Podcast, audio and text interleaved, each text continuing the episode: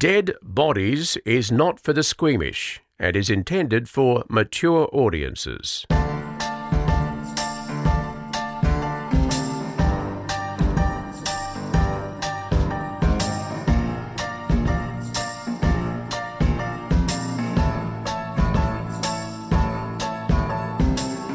Ready. Okay. All right.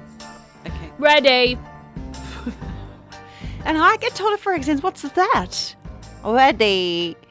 Ready. That's just me saying ready. I'm ready. I do that in the voice booth at work when I'm waiting for the editor to hit roll on my voice for my story. And then I, I do things like this. I go, give me something to read in news voice. Oh, oh here, I'll take something off read, my... Read the wrapper of your bar there, your chocolate bar. No, I'll read something in here. In a news voice. In a news voice. So I'll I'm be there. Can I read this in a news voice? And I'll go, ready. And then they go rolling and I go, today they lodged an appeal saying the sentence was manifestly inadequate. Limited edition Twix bars, triple chocolate extra. That's my news voice. You, no, but you do radio. That's a radio ad voice. I love reading news. I haven't done it for so long. Mm, it's oh, fun. It's one of the great pains of my professional life. What have you got for me tonight? Okay. Today. This whatever non-specific time that this podcast launches. Well, I'm going back to nineteen sixty-two. That's the year I was born. Welcome. It's the year Marilyn Monroe died. Well, we're in, I don't, it's not Maryland, I think it's Maryland. Yes, I think mm. you're right. And we're talking about a twenty-year-old man called Roger Kelso. Strong... Roger's such a nineteen sixties name. Roger Kelso. Roger, probably mum was Barbara, making that probably. up. Probably. Yep. Well, one day, out of nowhere, Roger left his house and he told his family, I'm going to be gone for a while. His mm-hmm. exact words were, which are recalled by his siblings, I'm going to be leaving for a while. Everything is good. Mm. Okay. I feel like if your sibling walks outside and said, I'm going to be gone for a while, everything is good. Yeah, it's not. It's not. No. A year later, Roger still wasn't home. He'd missed birthdays and anniversaries and the family knew that something had happened to him because this was out of character. twenty-two years later, in nineteen eighty-five, a construction crew found human remains in a trash can at Marley Station Mall, and in the pockets of the body, they found coins. Now, the latest date on one of the coins was nineteen sixty-three. Oh, wow. Isn't that so smart? Yeah. If I well, found no, coins no, in someone's pocket, I'd just be like, okay, they've got two bucks on them. But that doesn't tell you when he died. I mean, I could be walking around with an eighteen-something no, coin of, in my pocket. Of where his latest living point was. No, it doesn't, because I could be carrying around a, a doubloon from ye olde ancient medieval times. Why would you be carrying that? Because oh, from I now on, because... you have to carry that coin in your pocket in no, case it, you it, get found by a construction crew at the bloody Marley Station Mall. But it could be – there must have been an overall vibe. They probably were able to go, look, he's wearing a home-knitted jumper. That's surely a sign it's the nineteen sixties. Everyone wore home-knitted I wish things we had the bell and great big underpants. They probably was the whole co- collection of things. Hit, hit it. Hit what? Hit – oh, the bell. From the last episode, the, ep- the interruption bell, it's back. Yes. This is my story. Sorry. Shishi. Okay. Okay. The body was taken to the coroner who determined that the person had died of upper body trauma but couldn't say any more than that. They couldn't identify him, couldn't work out who he was. They go through all the dental records. They even did that thing where they make a sketch of what the person would have looked like, even though they're obviously very decayed and mm. there's no- nothing left of them, mm. and what the person would have looked like when they died, and they put that out to everyone, nothing. In twenty eighteen, Cold Case Detectives asked for a genetic genealogy test which uses... Coins? No. No? Teeth? It uses databases such as Ancestry dot com. Oh, and they've got that one in America, twenty-three and me. Yes. Yep. I've done the Ancestry dot com test. Um, to match D N A and find possible connections to other family members, mm. and they got a hit. Okay, so at that point, authorities, uh, they have to go to all these different bloody states to tell Roger Kelso's relatives that they've identified him all these years later, Arizona, Washington State, Oregon, West Virginia. They're bloody telling Mountain all Roger's Mama, fam. Take me home, country roads. West Virginia. Good one. Hmm. So they do this press event announcing that they have worked out his I D. We have a little bit of audio. Hit it. This new technology has allowed us to, A, give our victim a name after almost six decades of being nameless. It also let the family know who he was, who or where he was, what happened to him.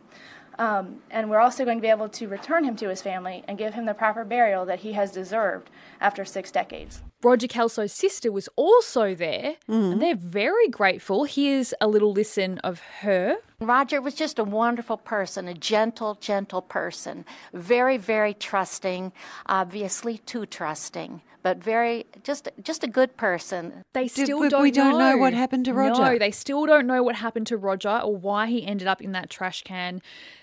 At that press but event. But she's saying that as though she knows something, obviously, mm. to try. Why? Obvi- what's obvious? So she seems certain that maybe she just doesn't want to believe that perhaps maybe. he. Well, they're asking up. people at that press event, they wanted people to go back and go back through their yearbooks if they went to school with him and try and jog their memories about, you know, if they'd seen anything or heard yeah, anything around yeah. that time. And we've spoken about this before, about detectives that come become really attached uh, to cases that mm. they never solve. So, uh, and forgive me if I'm saying this name wrong, John Jaschik, the first detective to take the lead when the body um, was discovered in nineteen eighty-five. He'd been retired for more than twenty years, but he went to that announcement um, and they said that he was there because he still really cared about what had happened to wow. Roger. Uh, in a statement released by police, because there is this whole thing about those Ancestry dot com databases mm. and do people consent to their D N A being used in these kind mm. of, you know, if you if you just want to find out if you're Egyptian and Chinese, do you then consent to your D N A being used for something like this? And in a statement, the police and Parabon, who's the company they use, said um, they believe that participants are now aware that these databases could be used for law enforcement purposes. Mm. And I think that's fair. But I think, I think it's fair, would... but I think it's something that definitely needs to be looked at and legislated properly. Yes, correct. But they never found out what happened to him, but they did identify him, which gave his family closure. Yeah. Through... I, it would make a big difference, wouldn't it, to finally Absolutely. have an answer? Absolutely. Mm. Yeah, I think so. Yeah. And that is the end of my story. mm-hmm. I have um, uh, there was a message from Kiralee on Facebook that said, hello, ladies, I'm loving your podcast. It really makes my long drive to and from work more meaningful. Michael talking about his sister Jess brought a tear to the eye, uh, which was lovely. Um, he hit the nail on the head for me in terms of his experience when she passed. Felt exactly the same way when Dad passed away when I was sixteen. Oh, that's so young. People still bring up this Michael Scanlon I know. story. It will be thirty years tomorrow since he passed and I still remember him every day.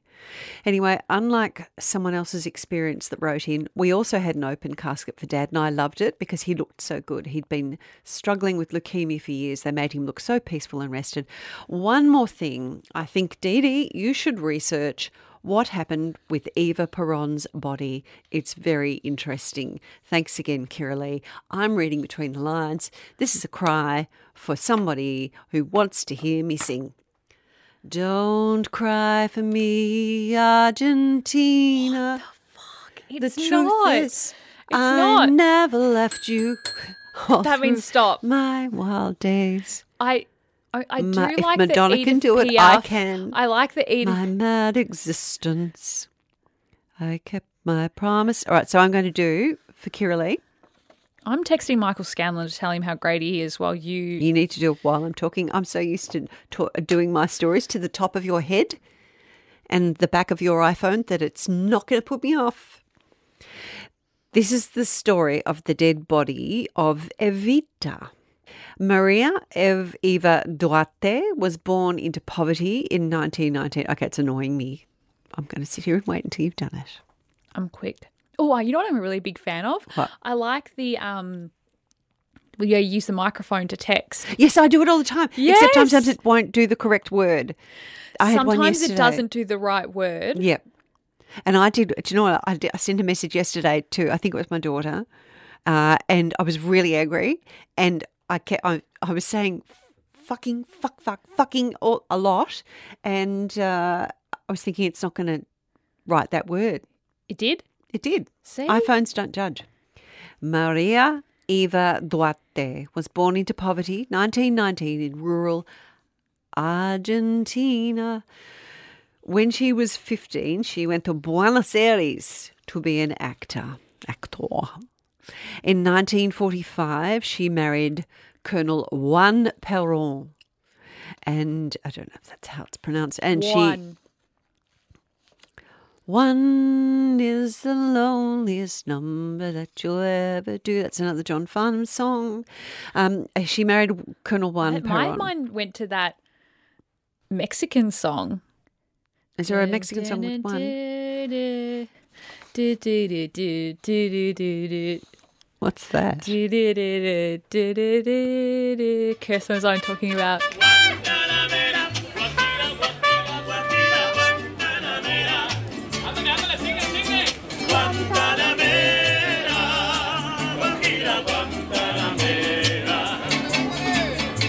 Someone did a parody of it years ago. One ton of mayo?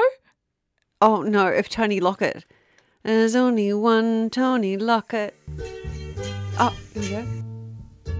No, this is one ton of mayo. I love mayonnaise. One ton of mayo. Oh, I saw one ton of mayo. Yum. I had pastrami and mayonnaise on my sandwich one today. On Cape Sea Block. Oh, I saw one ton of mayo. Okay. Okay, so well, that was, I think that's what Terry was meaning when he said that we interrupt each other for really long periods of time and go totally Probably. off the story. All right. Welcome back, Terry. Where were we? Okay, so Eva has married Colonel Juan Perón and she helped him become president. She became first lady. She took charge of a number of projects. She built schools and hospitals and people loved her. She was a powerful champion of the trade unions. You probably know all this about Eva Perón, but I'm telling you anyway. Um, she eventually nominated for the office of Vice President of Argentina, and the working class just loved her. She had great support there, but she was also intensely disliked by the military leaders and the very well-to-do. In nineteen fifty-two, when Eva Perón was just thirty-three years old, she died oh. of cervical cancer. And she was given a state funeral, and you've probably seen pictures of that, because two million people filed past her coffin. Her body was embalmed, and they put it on display at the union headquarters in Buenos Aires because she had been the champion of the unions. Can I Google a photo of her funeral? Yeah, okay. You can. Thanks. I'll just sit quietly and No, wait. no, keep going, please. Okay. In nineteen fifty-five, three years after Eva had died, there was a military coup and her husband, Juan Perón, was deposed. In the middle of the night, military officers snuck into the union building and they took Eva's corpse because it was a symbol of Juan Perón's reign and they just wanted it gone. So they kept the corpse for a little while in a van that was parked on the streets. They kept it for a time behind a movie screen in Buenos Aires and uh, they also kept it inside the city's waterworks. They had to keep moving it around because if the people found out where it was, they'd do something naughty, I don't know what, take it back. At one stage, they stored her body in the offices of military intelligence, and wherever it went to, flowers and candles would appear. So obviously someone or word had got out where she was. The people okay. loved her so much, and so they would sure. find out and things would appear, so they had to then move her. So they had to come up with a better solution of where to store it. They couldn't just keep keeping it out on the street. In nineteen fifty-seven, with the help of the Vatican, Eva Perón's body was taken to Italy and it was buried in a cemetery in Milan under a false name, but people still wanted to know where she was.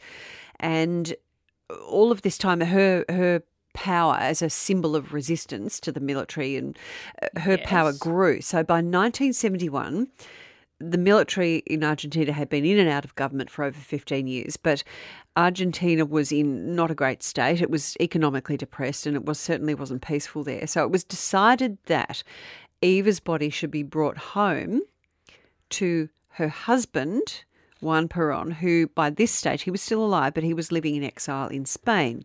So they dug her up in Milan. They drove her body across Europe. She'd been dead for fifteen years at this point. And they delivered her to one, bing, delivery. No, that's not for interruption. That's I'm being a delivery man. Oh. At the, I'm at the gate. Hello. Hello. Hello, I'm here. I've got a delivery for Mister Perón. It's a very big box. Can you come and sign for it? Sure. So he goes out. If he's me, he goes out wearing his Ugg boots. Yeah, I did that last night. Maybe pyjama pants. Yeah. Usually, I'm usually yeah. apologising to the, sorry I look like this.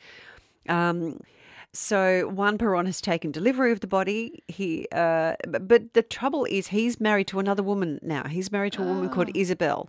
So that's not great. You don't really want your husband's no. first wife coming round, especially if she's dead. Yeah, especially. Mm-hmm. One of Juan Perón's good friends, a businessman by the name of Carlos Spadone, helped to take the body out of the coffin. I don't know why they take it out of the coffin. Fuck. Leave it in it. Just leave it there. They laid the body out on a marble-topped table.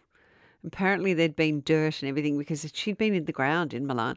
Their hands got all dirty from the earth. The body had to be cleaned. And Juan Perón's new wife, Isabel, washed the body with a cotton cloth and water. That's going above and beyond, yes, isn't it? Yes. She combed the hair. She cleaned it a bit. She blow-dried it. It took several days, apparently. Oh, Lordy. Uh, the end of one of Evita's fingers was missing. Oh. It's believed that that was removed after the coup in nineteen fifty-five because the military wanted to verify that the remains were actually Eva Perón.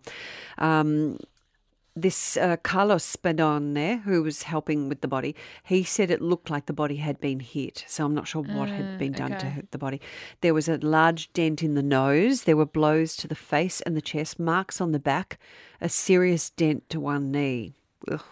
In nineteen seventy-three, Juan Perón and the new wife, Isabel, they're in exile, they returned to Argentina and he was elected president and his new wife, Isabel, as vice president. And then the year after that, he died suddenly. So Isabel took over as president and she brought Evita's body back from Madrid where they'd been staying when they took delivery of the body. Yep. She brought, so Isabel, what a woman, brought Evita's body back, back. to Argentina. nineteen seventy-four... a man named Domingo Tellechea was given the job of restoring the body to make it presentable for public display. Uh-uh. Just, I just wish they would just bury her. Oh, my Lord. Because she's been dead a long time. Yes. So he worked on her in a crypt in the presidential residence of Los Olivos on the outskirts of Buenos Aires. Can you tell how much I am enjoying saying Buenos Aires? Yes. I am. I'm loving it every time it comes out. Uh, he said that the feet at this stage were in a very bad way. The corpse had at one stage been hidden in a standing position. So the feet had got all sort of squished yes. and crushed. He said there was a large wound.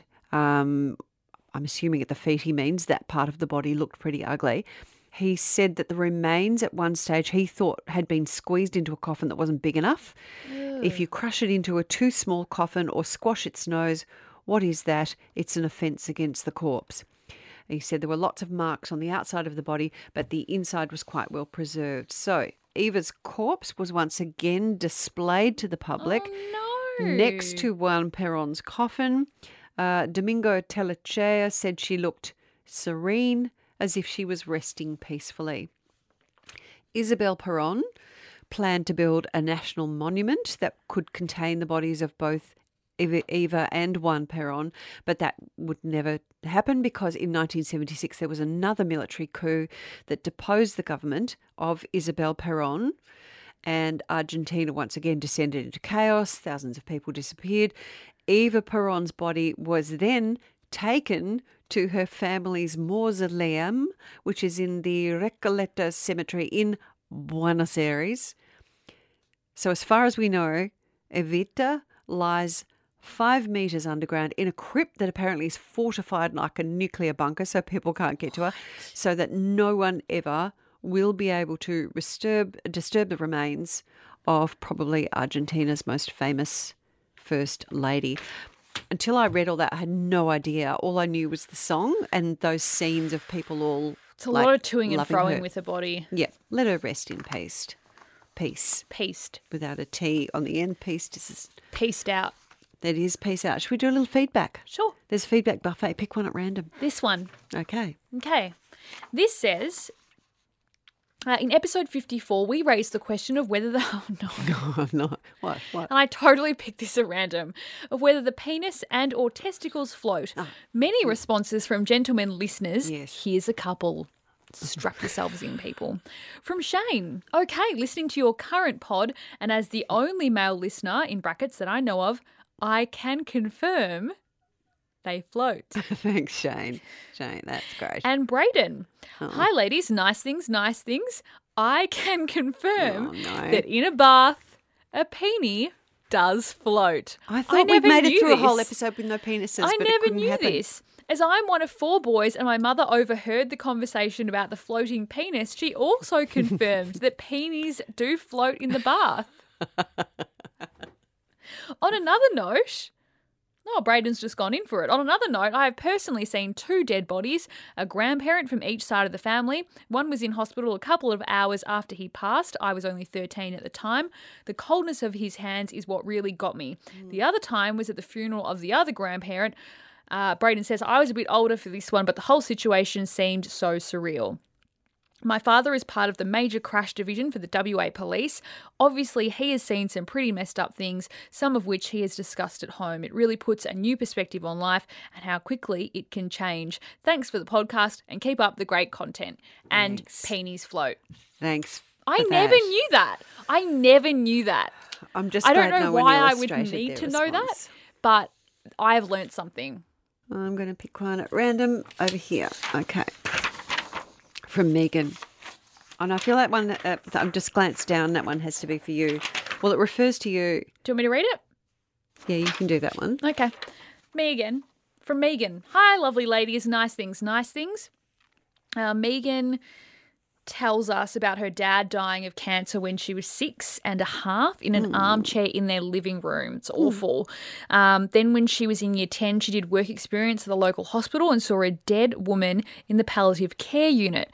The third dead body was when she was twenty-three. Megan says, I was travelling through Southeast Asia with a now ex-boyfriend. We were in a taxi on a highway type of dirt road and could see a motorbike laying on the road. When they got closer, they saw a man lying there with no helmet and he was completely covered in blood. Mm. He must have been dead as no one was helping him and people just drove around him. Oh, too awful. Toot. She oh. says, I was pretty upset but realised there was not much we could have done. I only hope that he wasn't just left there. Oh, on a on a li- What is this? On a lighter note, congratulations to Chanel. I'm also recently engaged and I feel her pain regarding weddings. My lovely, in brackets, I'm not being sarcastic, mother-in-law gave us a list of people that have to be included in our day. The I is, Yes. Yep, okay, this is ringing bells for me, half of whom I have never met. Thankfully, my partner is not Greek, so I'm not being forced to get married in a church. Ha ha, poor Chanel. Okay, I need to follow up with a story. Yeah, go on. So literally the other day, I had said to Nico, we were driving, and I said, oh, don't forget, I've got podcast on Mondays, so I'll mm-hmm. be home late. And he goes, yeah, oh, I feel a lot of people talk to me about your podcast, and oh. I don't listen to it. Oh, no, and I said, no, and I said... No. No, don't, don't. I said, oh, better not, that's okay. And he goes, what do you mean? I said, well, I've said some shit on there, so maybe don't. And he goes, what have you said? And I said, well, I said, I've kind of said some things about the wedding and, like, now people write in about the wedding. I go, and it's just, like, a bit of a thing. And, like, one person called it the dreaded wedding. And I saw, like, he was like, what the fuck? And I said, I really want to marry you. You know that. I'm all for marrying you. It's just everything that comes with it is yeah. like Yeah. Ugh. You'll be relieved when it's over. Oh, will I ever? Well, you have to you have to make yourself stop and enjoy the day. I know. Yeah. Which but you I will. Can't. I know you will. I know. I know. Weddings are just oh just oh rolling my eyes. I know, I, I feel them. like the whole day all I'm going to be thinking about is when can I take these wretched shoes off and just wear flats. Oh, yeah, I think you can do that at the Recep- as soon as you get back. Right? Yeah. Oh, it just feels like so much effort and like... Because you've got to dance in them and everything, oh, don't you? Well, I've bought my underwear that I have to wear is underneath my dress. Is it black? It is a whole situation, I'll tell you that much. And, like, I showed Nicholas, like, I held it up. You I to held it up. And he said this. He said... Isn't wedding underwear meant to be sexy? It's like a whole spank situation. Like it's everything. It's a whole suit. A suck-in It's whole like body a whole thing. thing. And I was like showing Nicholas and I was like, yeah, look, there's a wee hole and everything. Well, they had and- to, oh, don't you just pull it to the side? Because I wore one of those once. Like, and uh, by the end of the day, I was nearly dead with yeah, like not being able be to breathe. Yeah, that's going to be me. I'm going to nearly be dead in that thing. It like went from like pant, bottom part, like underpants, but then up to and just stopped under the boobs. Yeah. No, and, mine's a whole thing. And if you want to, you've got to peel it off. Yeah. And it's just like if you ever see me in a quick shot in the news, not the part where I'm standing there talking down the barrel. Yeah. I've got a backpack on, I'm wearing flats, and then the fifteen seconds you see me on the news, I look like I've been getting around in stilettos all day. But I'm all about the comfort. Yes, me too. So I'm like, well, look, I'm wearing a giant jumper. I'm going to pick one at random. Here it is now, not one hopefully that refers to your wedding. This is from Sonia. I was listening to episode forty-nine and you read an email from a listener who said the face of her dead loved one was the first image that would come to her mind, rather than the countless memories of them alive. This was mm. the case for me too. Seven oh. years ago, my parents lived in New Zealand along with my brother and sister. I'm in Perth. They were elderly, but when death comes, you're never ready to face it. My mum died after being diagnosed with cancer. Uh, she was married to Dad for fifty-five years. Then Alzheimer's took Dad's memory away. And after Mum died, he began to wander the streets looking for her. Oh, oh, shit. So we had to place him in a secure facility that dealt with dementia. I got the dreaded phone call that he was at death's door and jumped on the first plane back to New Zealand. He was eighty-four, wasn't eating or drinking. He was weak, confused and delirious. My sister and brother and I began a bedside vigil that lasted five days. We talked Aww. to Dad, played music, sung his favourite songs and the time, all the time we secretly willed him to go. Uh, she talks about how wonderful the staff were and how they looked after the people there. We were told to leave the bedroom door open for the death cat. If it slept on a resident's bed, then that person would pass away within twenty-four hours. So my brother, sister and I started running around the home looking for the cat and would drag it into Dad's room. They wanted him to pass. Later that night, the cat sauntered in and jumped onto my brother's lap. Shit, we thought you're going to die. He was like, no, no, not me, puss, and gently placed the cat on Dad's bed. Stayed twenty minutes and left. We were bummed. Uh... Dad had pneumonia, which made his breathing bad. We had just gotten used to it when we noticed it stopped. His chest wasn't moving. We threw ourselves on his bed, holding him and sobbing, telling him we loved him. My head was on his chest when he took a loud, deep breath. I got such a fright, I flew off the bed and onto the floor. My sister burst out laughing and Dad's breathing returned. We all calmed down, returned to our wine and chat. Is that what you do in a hospital room? Yeah. Um, then it happened again. And again, with the time between each, he's dead, no he's not, yes he is, no he's not, getting shorter and shorter. After the fourth time, it was clear the end was upon us. I was stroking his hair, telling how I loved him. Then his body jolted upwards and his face contorted into a horrific grimace, eyes wide open, as if he was seeing something awful, and then he was gone. His face relaxed back to normal, and I lay him back down, tucked him in, brushed his hair and said, "Good night, Dad," for the last time. That contorted death face and the fear in his eyes haunted me for years, but it's more often now replaced by the face and the sound he would make when laughing. Thank you for the podcast. The stories are interesting and often very sad, but laughter is what pulls us out of the dark times, and death can be very funny. Just ask my dad. We call his last moments his Monty Python death. I reckon he would have giggled himself silly if he could have watched it all from above. Sonia. Aww. Aww. And I, I assume this, the brother was okay after the death cat jumped on him. Well, if you've got a dead body story, write in, let us know. I like stories about death cats and other things that you might see that all, you know, where am I going with this? That make Don't you think know. about death. Okay. Butterfly and a rabbit it was in Michael Scanlon's, remember that? Yeah. Mm. Let us know. Deadbodiespodcast at gmail dot com. Dead Bodies is created by D D Dunleavy and Chanel Vella and produced by Kirsten Lim Howe. Contact us at deadbodiespodcast at gmail dot com.